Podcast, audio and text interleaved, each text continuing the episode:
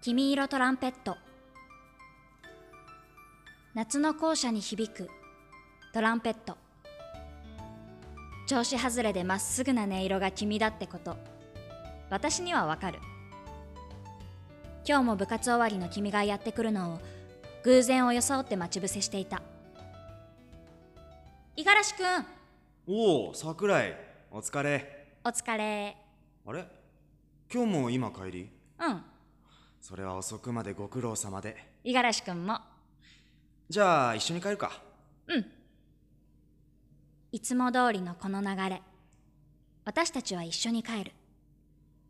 高校から駅までの短い距離が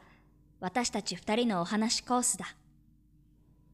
桜井っていつも何してるんだもしかして勉強まあ図書室で本読んだり勉強したりかなげえなあそうかなそうだよそう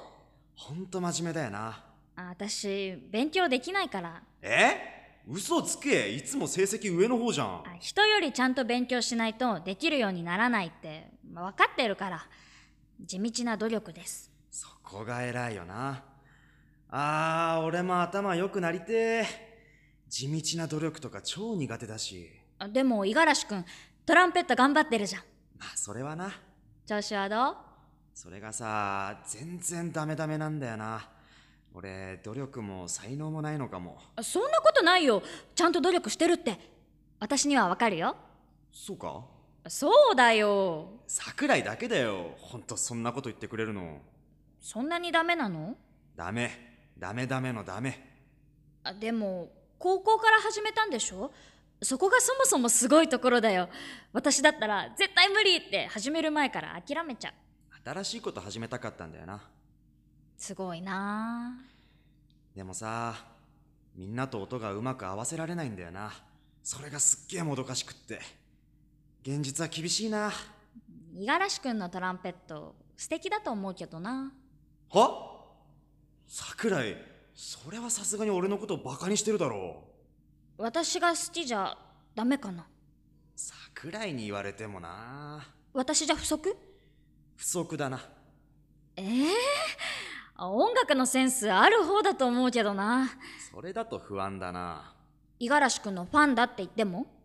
え俺のどこがそれは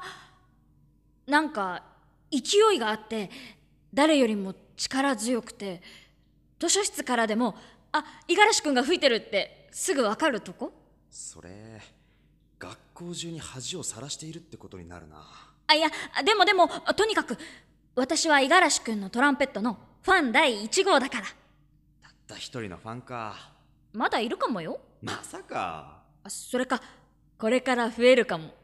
桜井やっぱりバカにしてるだろしてないよあーなんか桜井にバカにされたら逆にやる気出てきた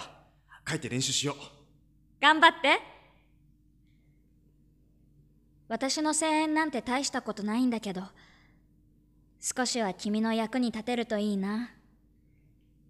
君の奏でる音が好きなのは本当だから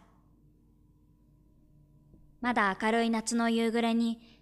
入道雲が輝いていた